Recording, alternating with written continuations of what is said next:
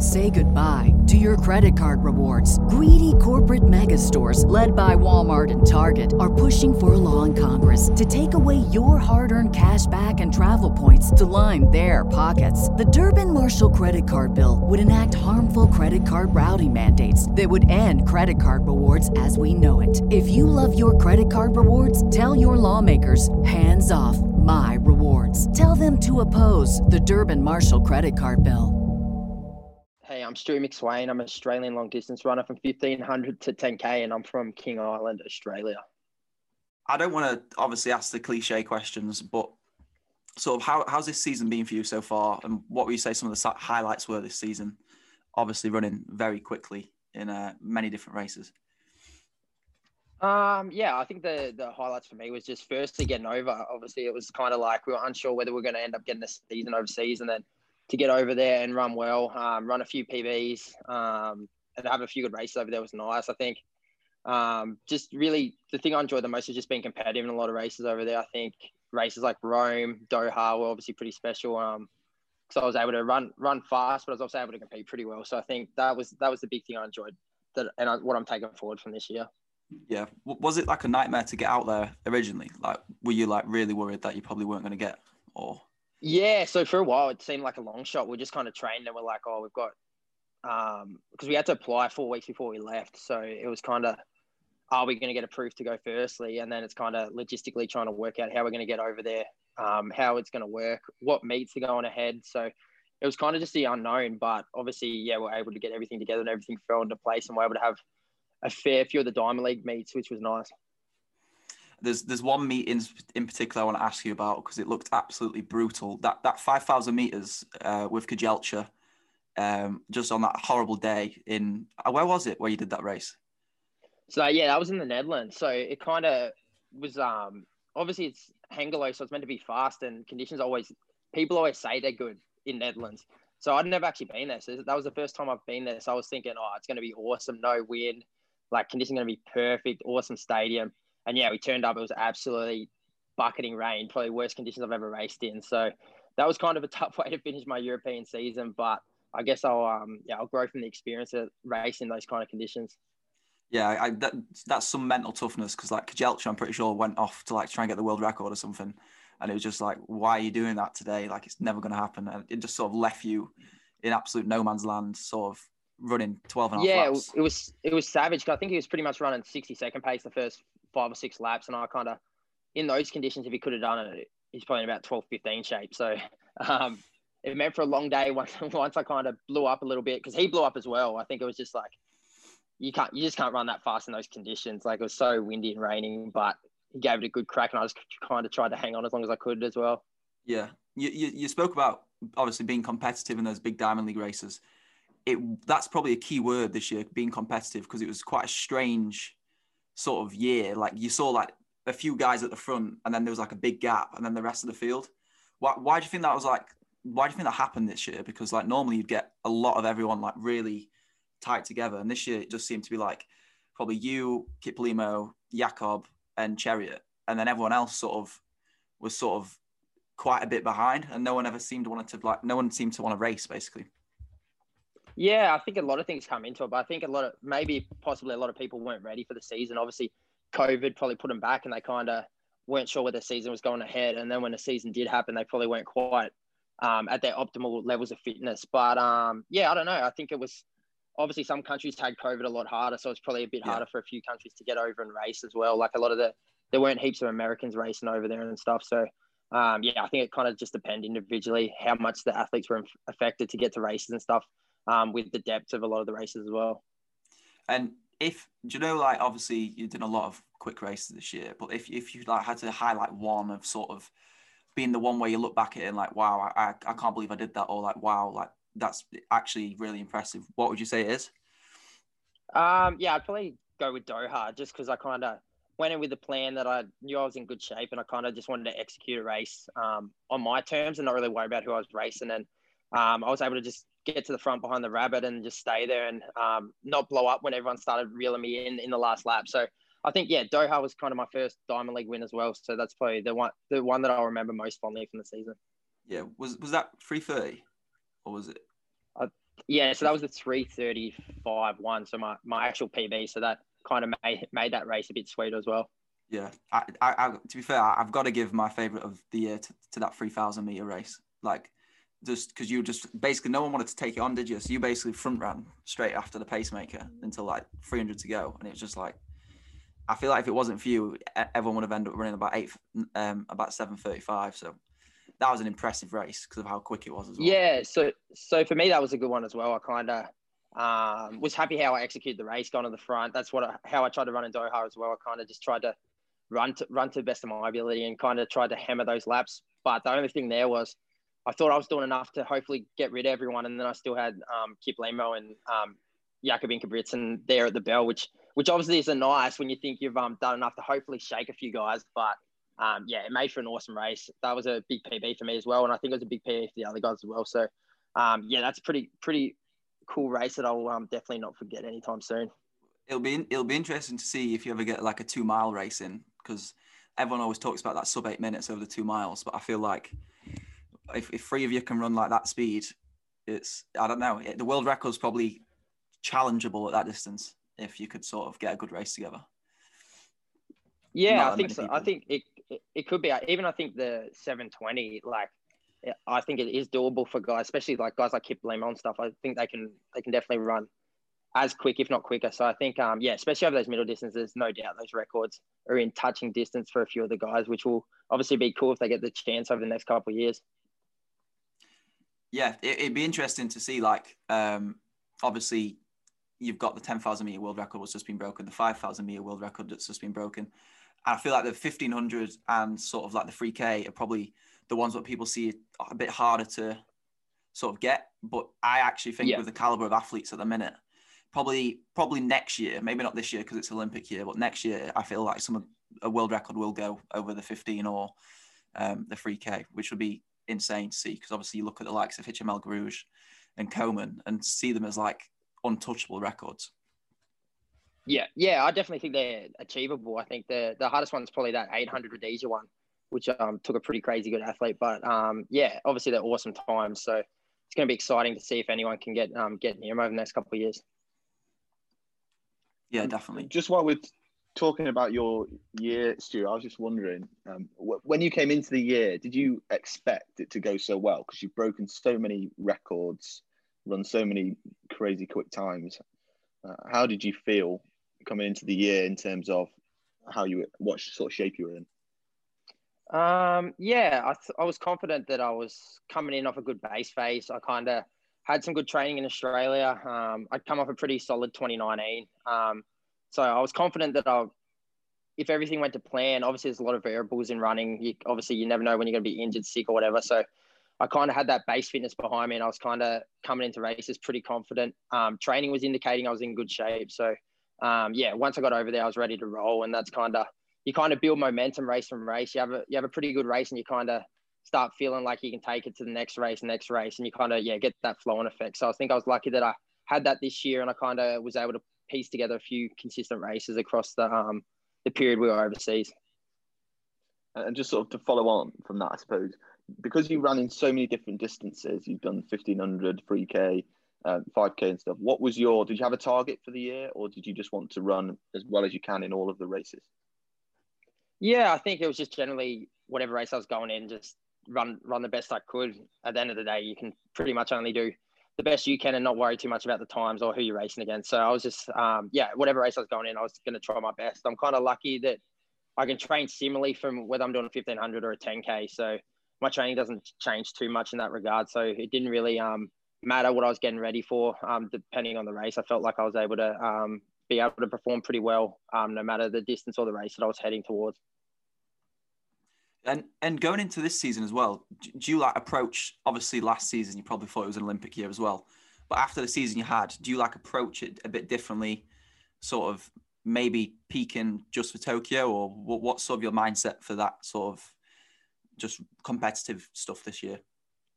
Yeah, I think obviously it's a little bit harder just because we have a major this year, and obviously the Olympics is the pinnacle of our sport. That's the one you want to make sure you're ready to go by. Um, so this year it's probably I'm going to try and maybe be a little bit more cautious during this time of year just to make sure I stay healthy. I don't feel burnout by the time I get to Europe. And then obviously when I get to Europe, I I find that I can switch on and lock lock in um, before the races, so I'll be ready to go. So yeah, the big thing is just making sure that I don't do too much too early, and then I feel like I'm building fitness leading up to Tokyo, and then when I get to Tokyo, I feel like yeah, I'm in in peak condition because that's obviously the most important um, probably two weeks of the year um, across that. So that's going to be the obviously the big focus this year.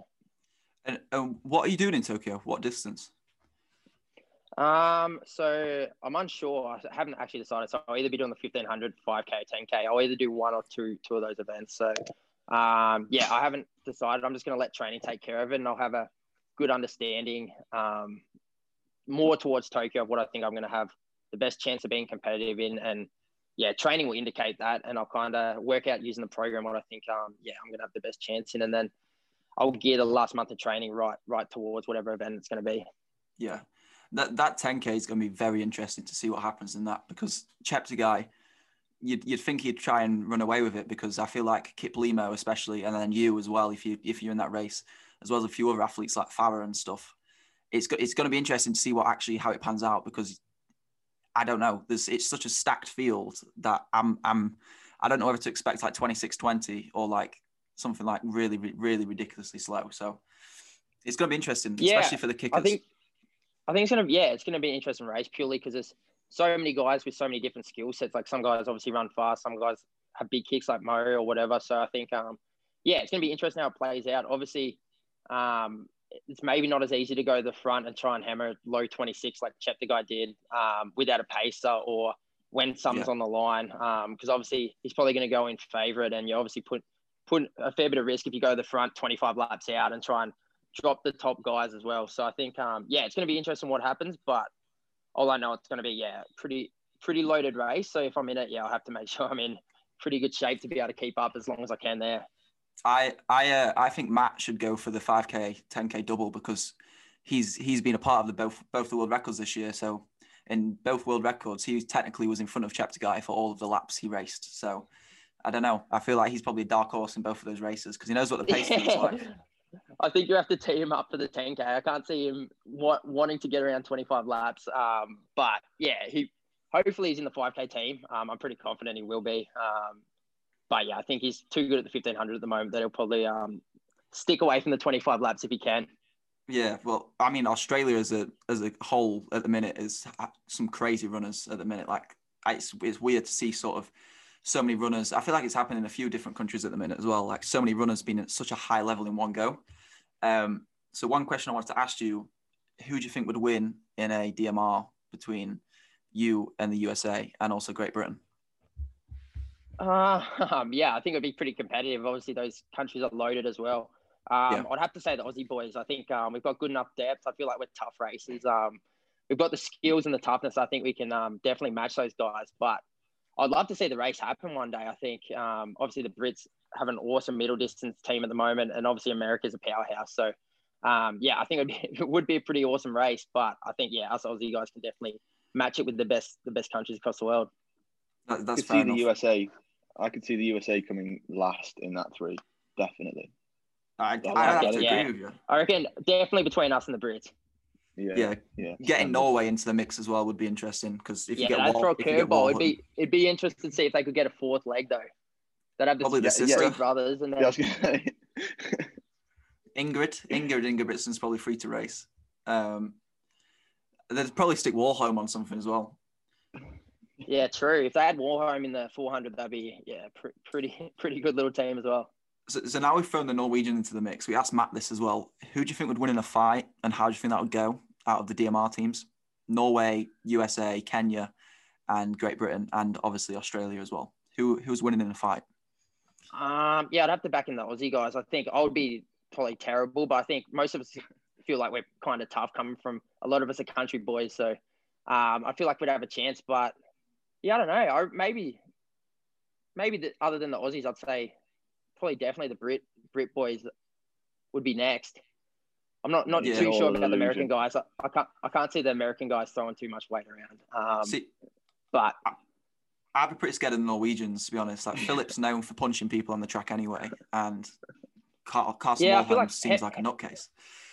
I feel like Henrik's pretty big as well, so he definitely could throw throw a fair bit of weight around. But yeah, I don't know. I reckon it'd be um, yeah, it'd be interesting. I'd probably prefer, prefer to avoid it if we could. Um, because I don't. The Olympics will overall, sort it out.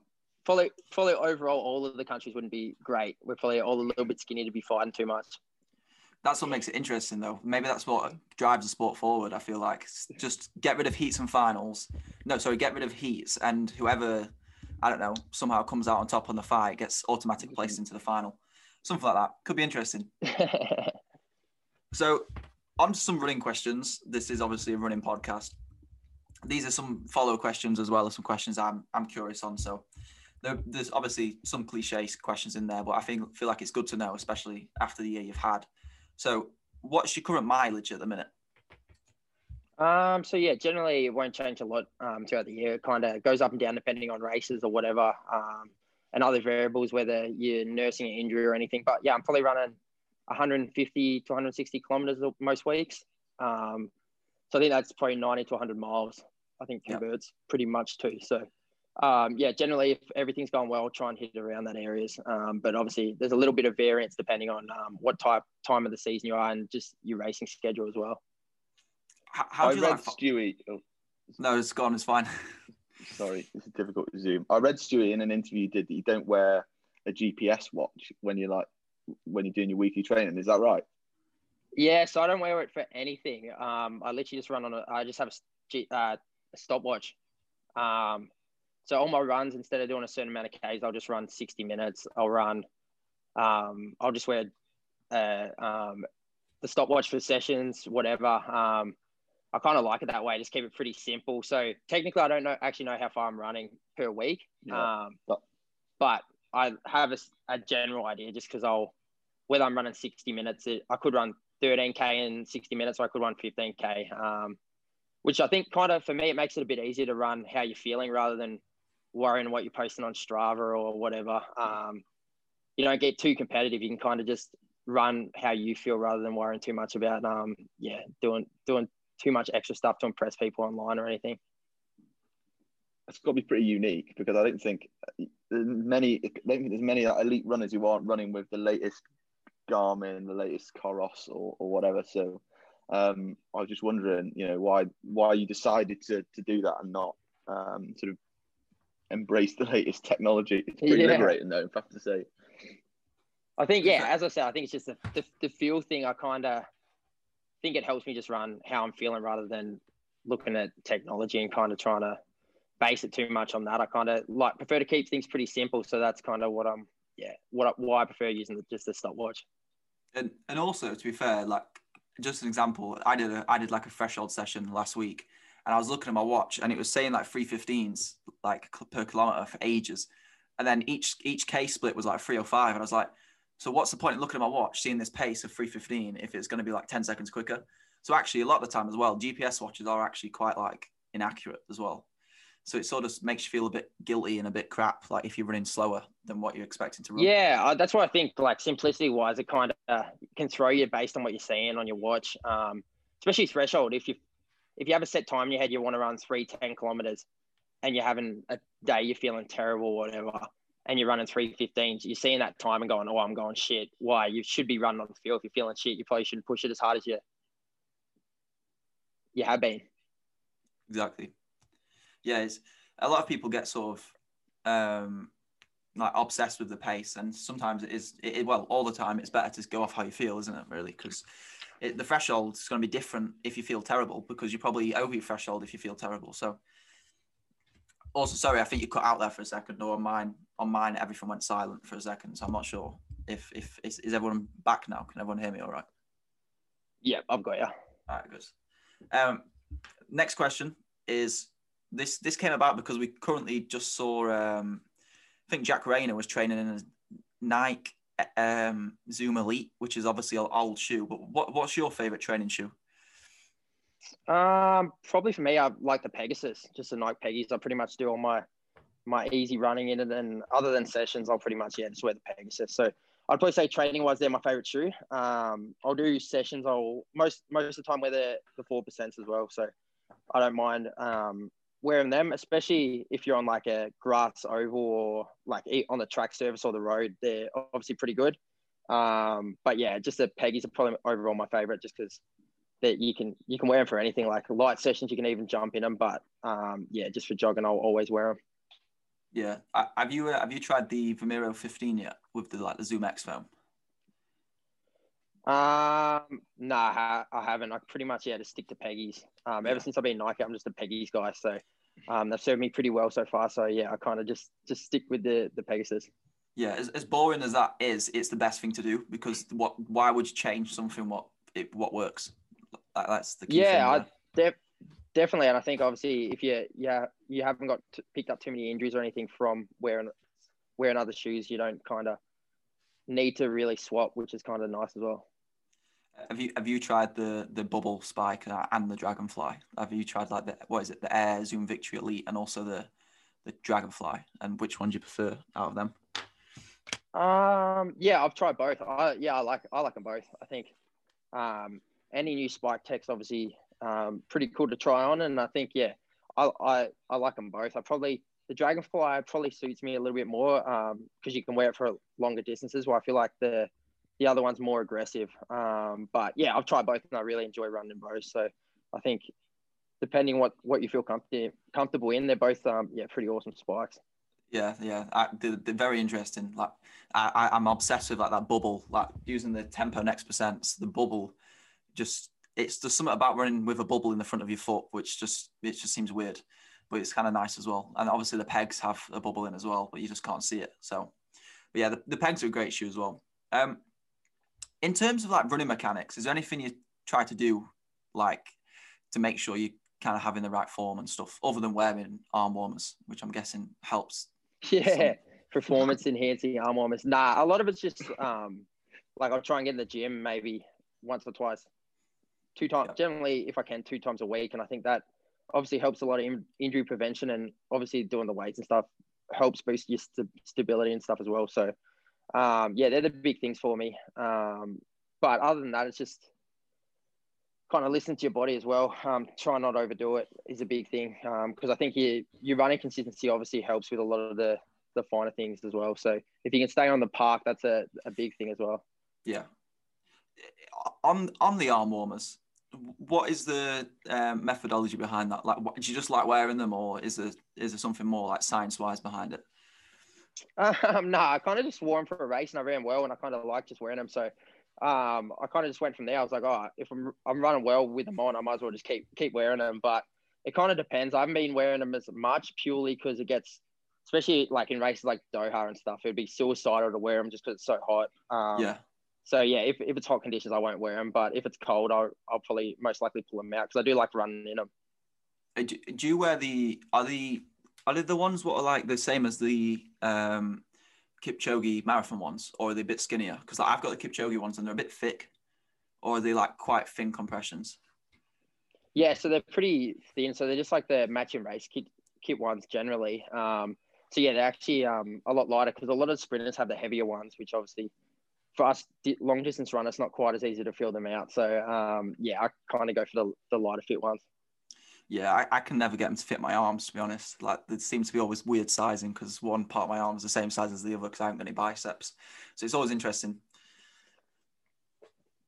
Um, obviously, you've run a, an array of distances this year and very well. What what would you say?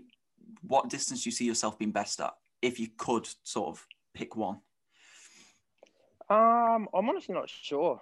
Um, maybe in the middle of the 5K. Um, it's kind of like between the 1500 and 10K. Um, I kind of probably, I like racing the 3K because it's kind of in the middle as well. So, um, yeah. yeah, I'm not sure. I'm kind of, I probably started out being better at the longer stuff, but then I've kind of got better doing the 1500, the mile kind of stuff as well. So, yeah, probably in the middle overall, I think I probably have the best chance at um, doing the um, reaching the best like level in. But yeah, I'm still unsure. I'm kind of just trying to tick tick a, tick all of them off if I can. Yeah, that, that's fair. Um, when are you uh, going to try and reclaim the 10k Australian record? Um, hopefully at the Olympics, if I end up doing the 10k, I'd love. I think it's going to be pretty fast with Cheptegei in it. Um, if yeah. I do the 10k, but other than that, I'll probably. I want to run a fast one. I think I've got a lot of room for improvement over um, what my PB's at at the moment. So maybe the following year I might look and target a, a quick one. Um, but yeah, obviously the focus this year is Olympics, so I'm not too too worried about trying to run crazy quick times until until the games come around. Yeah, are, are you coming to the the UK this year, or because normally you're based in St Mary's when you come down? Yeah, so we generally based in Teddington in London as well. So we use that St Mary's track. Um, it's kind of just up in the air what we end up doing, um, whether we can get over or whatever, just because COVID's um, still up up in the air. Obviously, you guys have a lot of cases over there, so we're kind of just working out what what we're going to be able to do. Um, but hopefully, we'll get over there and do a few races before Tokyo if all goes to plan. Yeah, I, one of the questions from Matt is actually about Teddington, so I feel like it's fitting to ask it now. Is um, can you have you got a story about a haunted room in Teddington that Mo Farah also stayed in or something? That's what he's put. I hope that's right. Um, yeah. So yeah. Um, yeah, I know what he means. So pretty much in the house, the room I generally stay in. Um, apparently Mo, when he lived there at one point um, a while back, thought there was a ghost that lived in in that room in the house. So um, if anything creepy goes on in the house, like a light switches off, or you hear you're there by yourself and you hear a noise, um, you quickly blame it on the, the ghost in the house. So um, I'm not sure if the ghost has been spotted by anyone else other than Mo, but um, yeah, it's kind of just just remained that if anything weird goes around the house, it's the ghost's fault. So um, I'm hoping not to not to run into him any time, but um, yeah, that, that's how it goes in that story anyway. Yeah. Say goodbye to your credit card rewards. Greedy corporate mega stores, led by Walmart and Target, are pushing for a law in Congress to take away your hard earned cash back and travel points to line their pockets. The Durbin Marshall credit card bill would enact harmful credit card routing mandates that would end credit card rewards as we know it. If you love your credit card rewards, tell your lawmakers hands off my rewards. Tell them to oppose the Durbin Marshall credit card bill wouldn't be ideal. I'm, I'm not a fan of ghosts, to be fair. You've actually seen a ghost, haven't you, Al? Yeah, I've, I've seen many ghosts. Many. I don't, I don't like. In fact, your your room is haunted. So you so you tell me anyway. No, it is. It is. So I, the other days, well, no, it was a few weeks ago actually, but I was like laying in my bed and I left my door open because my cat was in my room, so I needed my cat to go out, and I heard like someone whisper my name at like three o'clock in the morning and my girlfriend heard it as well. And we didn't say each other eh, say anything to each other for like ages. And turned out no one whispered my name, and it was just the scariest thing ever. And since then, I'm, I swear I'm like some sort of spirit medium or whatever. I'm, I'm probably going to start a, a ghost hunting channel or something. Uh, but yeah, enough about that because it's daft. But yeah, breaking news there. Um, Tracks is changing into a ghost hunting sort of sort of thing.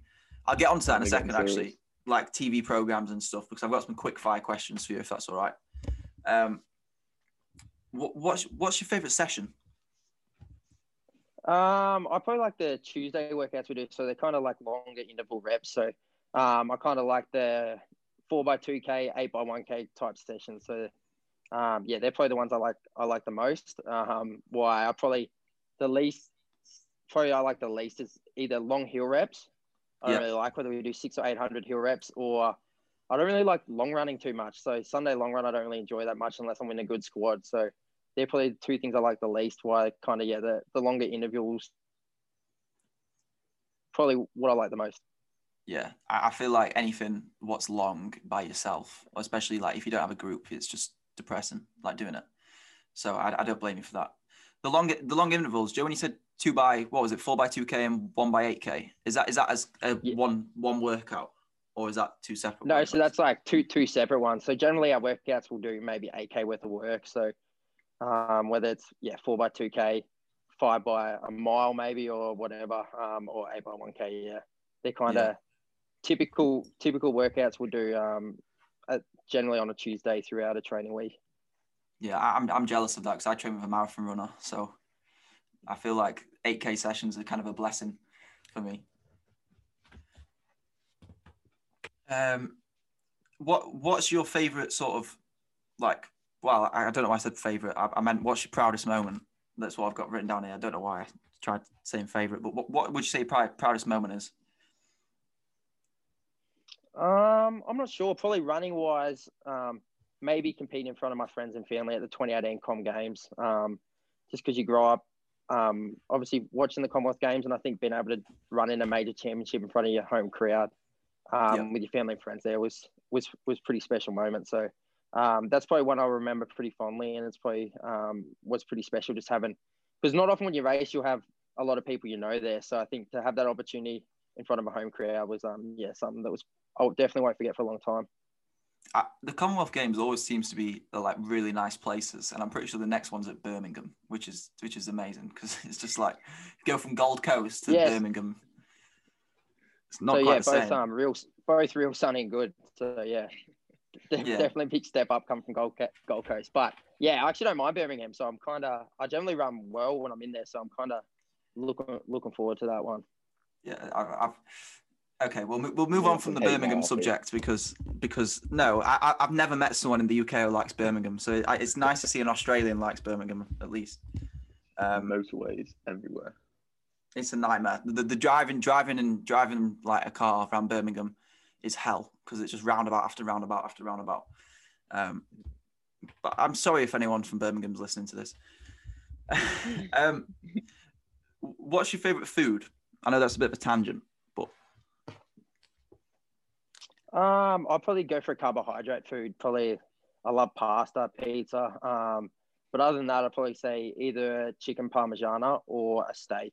Are probably my go-to when I'm out at a restaurant. So, um, they're probably pretty highly. Uh, but yeah, other than that, probably my other favorite's lasagna. So, I know when we're in when we're in London, uh, me and a few of the boys go often go to the pub next door and have lasagnas um, pretty frequently. So that's definitely one of the foods we enjoy while we're in London because they kind of that's one of the foods you guys do well over there. So when I'm over there, that's probably a pretty typical food. I'll try and eat a couple times a week.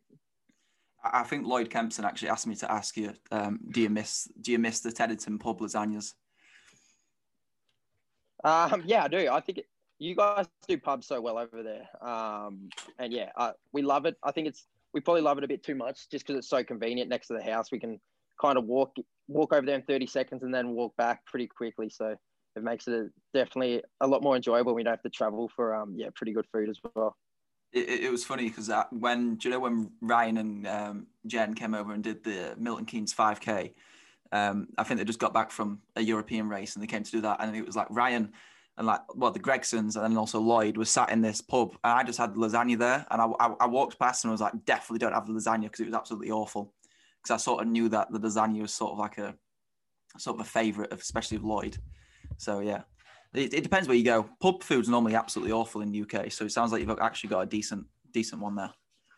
Yeah, there you go. Because every place we go in Teddington's pretty good. So um, yeah, maybe Teddington's just a, a hub for not bad bad pub food over there. Yeah, London tends to be a bit more classy. Like up, up, up here, if you go to a pub, you're probably not getting lasagna. It's probably more like horse meat or something, which has actually been a scandal before. So there you go. Um, another quick fire question is: What's your favorite film or movie? I don't know what you call it there because we've we've got a bit confusion uh, with some American podcast guests when we say film. So hopefully you, you call it film. Um, probably overall, I, I love the Batman series. Um, I love watching them when I was a kid. They're probably um, right up there's my favorite. Um, but yeah, as a kid, I used to always love Happy Gilmore as well. I don't think there's oh, too many funnier movies film. than that. So um, yeah, they're probably overall my top two favorites. I, I think that that sort of um, Adam Sandler, Happy Gilmore, Billy Madison, sort of those, and then what is it, Waterboy as well. Those three films as a collective are just high quality films. It's a shame he doesn't really make them like that anymore because they were they were great films. Yeah, he kind of kind of peaked a bit early for our gen. We're kind of his new ones aren't so good, so we have to throw throw back to his old school ones to get um yeah some some good quality movies. Yeah, Happy Gilmore though is, is definitely one of my top favorite films, especially comedy. I just yeah, I could I could talk about it. Go on, sorry. I was going to say we're quite lucky because they seem to play Happy Gilmore like every two months. If you go on one of the obscure channels on on British TV, it's usually on. So if you ever just like I'm having a crap day, just turn on Quest or like Dave or one of these obscure channels, and Happy Gilmore will be on. there we go. Up. We need the, we need those channels in Australia. make, make it a bit make it a bit easier to watch it. Yeah, it's definitely the highlight of the year for those channels. It's it's it's normally those you know sort of like antique roadshow type of things. So yeah, Happy Happy Gilmore's great from though. What about TV series? What's what's your favorite TV series? Um, probably the the series I liked the most on Netflix was the kind of the the Narcos trilogy. Um, I kind of liked all the all the three. I think there's three of them. Um, they probably the the three I enjoyed the most. Um, I kind of like watching TV shows if they they kind of have some fact behind them. Yeah. So yeah, to see see um what happened in Narcos and kind of trying to understand how that actually happened in real, similarly happened in real life, is kind of um pretty cool. And it's probably why I enjoy those shows so much. I've actually I've never watched Narcos. I tried getting into it and then I watched the first episode and I think I forgot and then deleted Netflix because a lot of it. Do, you have? Is it Australian Netflix different to UK Netflix? I guess you don't know if there's a difference because. So nah, so it's it's different purely because you guys get stuff about six months before us. So it actually sucks when we're over there watching something and then you're like, oh, I'm gonna come back and finish it when I get back to Australia, and it hasn't even been uploaded on Netflix yet. So um, you guys actually lucky. You get all the stuff, yeah, half a year before we do.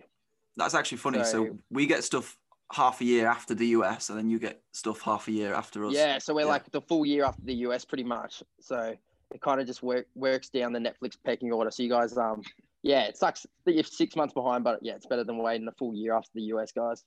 Yeah, just just type in some dodgy website. I'm sure you can watch it on there. The amount of times I've got viruses on my computer from like trying to type in like what is it like let me watch this.com and stuff like that.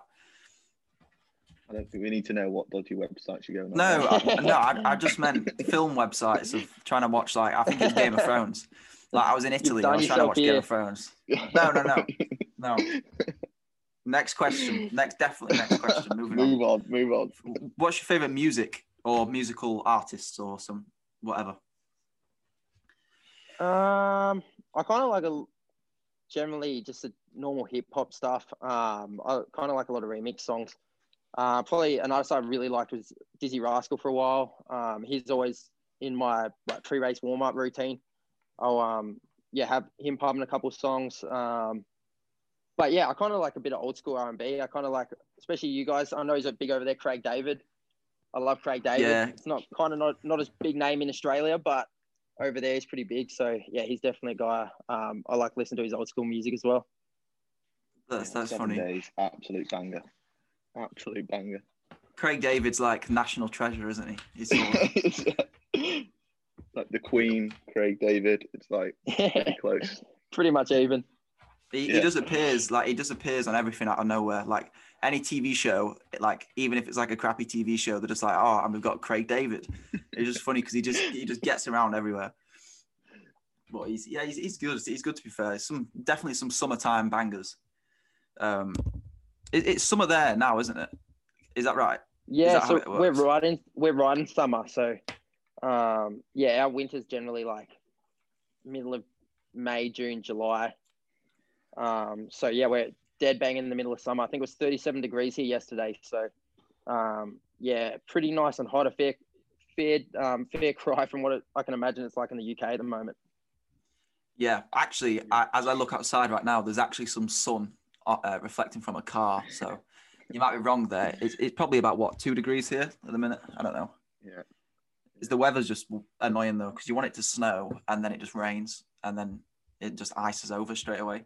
So it's a nightmare for running. This uh, UK winters are just depressing, and so are summers because it gets like what peaks at like 22 on average, and then some days you get like 30 for like a few days, and then that's about it. Much rather be in Australia. I think that I think that's what everyone says in the UK though. They just love going to Australia and then they just want to live there and never come back. Tends to tends to be what happens.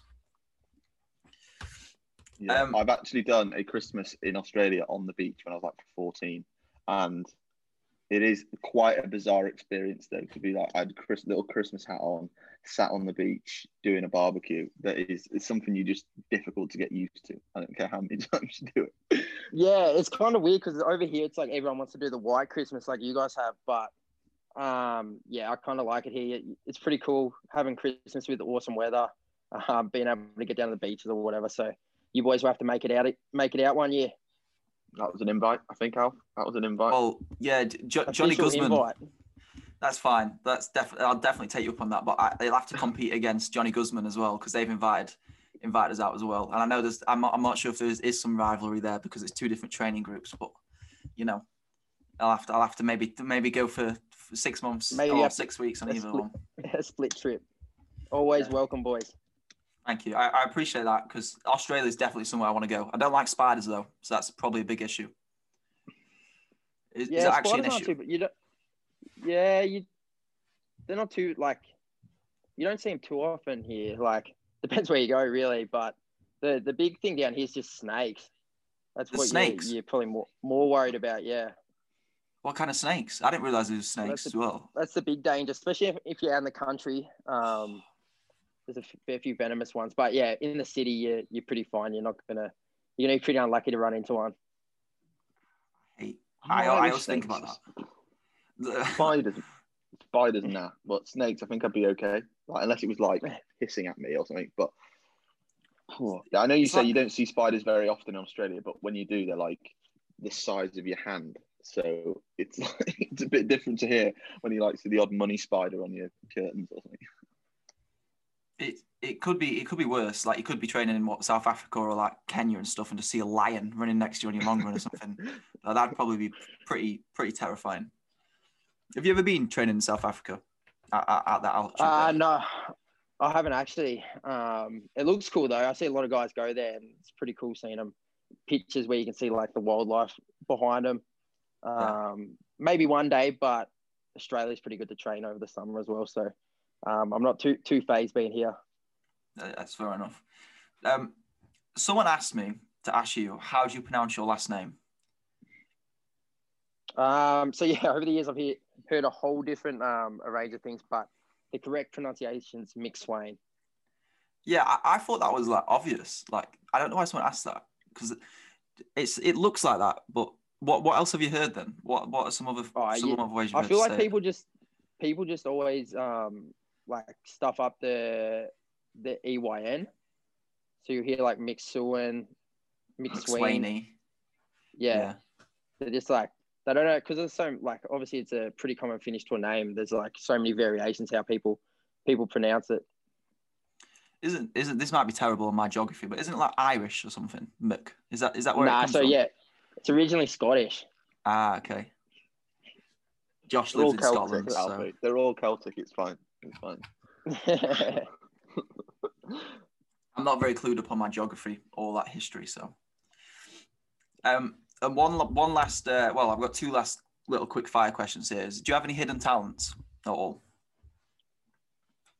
um, nah, not not too many. I'm pretty probably pretty ordinary at most things. So yeah, I don't really have any too uh, many hidden talents. Um, pretty much at the moment, most of my time we're just going to running or uni. So um, yeah, I'm not doing anything crazy outside those boundaries. So um, yeah, I'd say pro- probably no hidden hidden talents. I, I always worry about that. Do you like if you ever have like a do like a party trick or anything? I'd just end up like running like around the block or something, which is not very not very good party trick. So just avoid bringing it up. yeah, just just- turn up in split shorts and then I guess no one will ask any questions about. So the question what you might have heard me ask at the start when you were joining, I hopefully you didn't because it's quite an interesting one. It's a it's a shag marry avoid. Um, Ryan Gregson, Brett Robinson, and Jack Rayner. Um, gee, that's a tough one. Um, I'd probably go.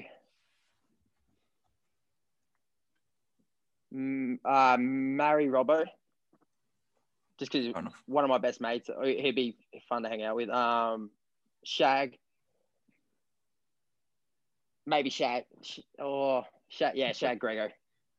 He's, he's a bit older than Rain. He's probably a bit more bit more experienced, and then obviously avoid Rayner. But yeah, I think that's a pretty hard three to have. Normally, you have a, a pretty ordinary. At least one of them is an ordinary option. So um, yeah, that was that was um kind of kind of a little bit tougher than normal. Yeah, well, it's, t- it's a tough question. I, I was going to throw Ramsden in there as well, but I feel like that'd been easy to avoid Ramsden straight away.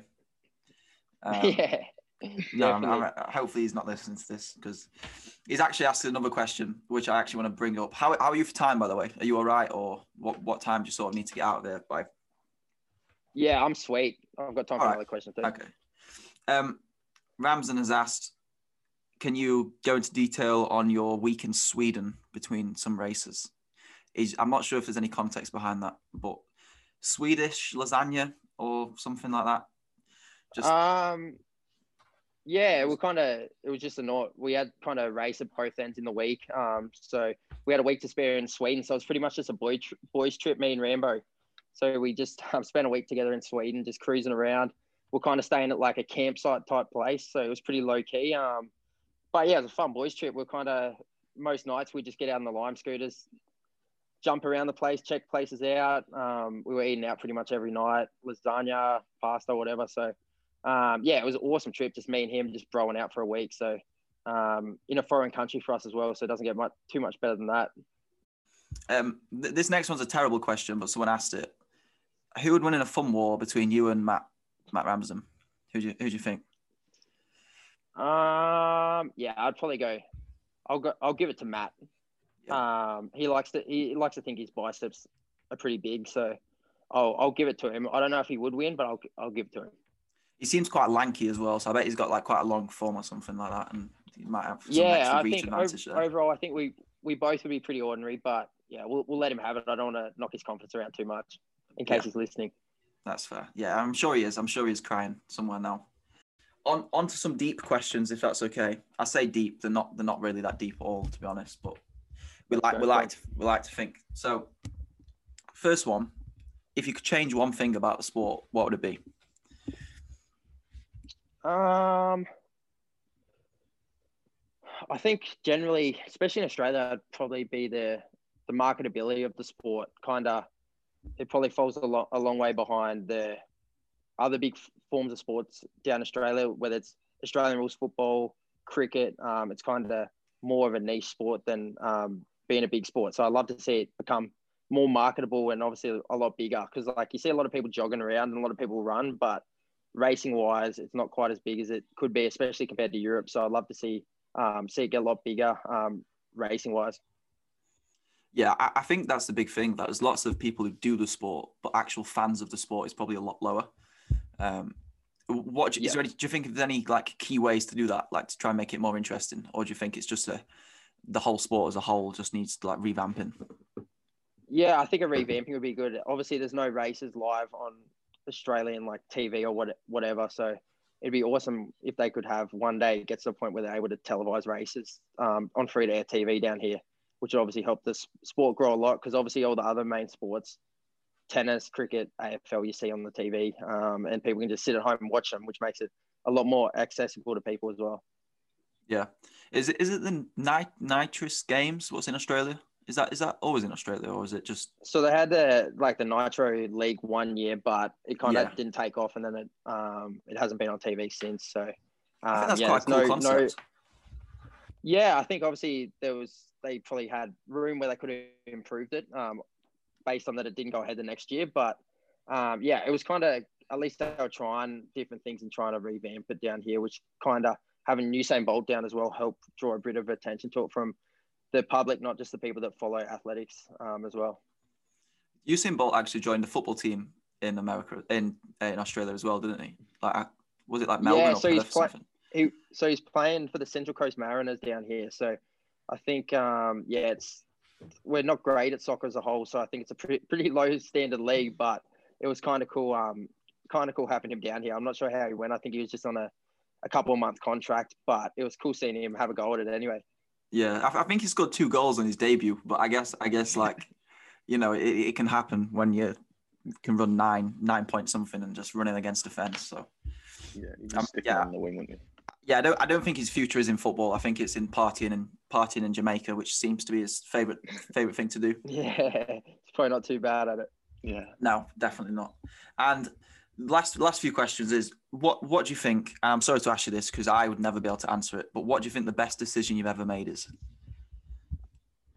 Um, probably for me, it's to stay doing uni. I think obviously a lot of runners don't do uni; they kind of just go all in at running. So I kind of think to keep doing uni for me was the important one because now I'm only less than a year away from finishing my uni degree. So that'll be cool to have that in my back pocket whenever I decide my running days are done and I'm kind of not going to be um, running full time anymore. So um, yeah, I think that was a big decision, and uh, I think it's been a good decision so far.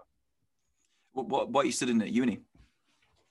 So I'm starting to be a secondary physical education English teacher. So um, yeah, that's what I'm when I'm not running. I'm trying to yeah tick tick that degree off where I can. Um, I actually I haven't asked you. Sorry, I haven't asked you like sort of how did you get into the sport? Was it was it like the typical? You used to play a different sport and then you came over to running, or was it always? Did you always like love running? Nah, so pretty much yeah, I would play like footy stuff or whatever down here, yeah. and then kind of I was just I started doing like just the inner school stuff um, when I was probably 12, and then it was kind of the sport I was best at. So I kept going with it until when I was probably 16. I kind of focused more on it compared to the other sports, just because, um, especially when you're playing like Aussie rules footy and stuff, it's real real contact. So you kind of doesn't work too well with running. So you kind of had to make a decision what what you're going to focus a bit more on. Yeah, yeah, that's fair. I, I I tried doing as many sports as possible for as long as possible and I feel like as soon as you get to like a certain amount of mileage as well in running, it's just you could just can't do it because you you just ache too much from like contact sports and stuff. Yeah, definitely.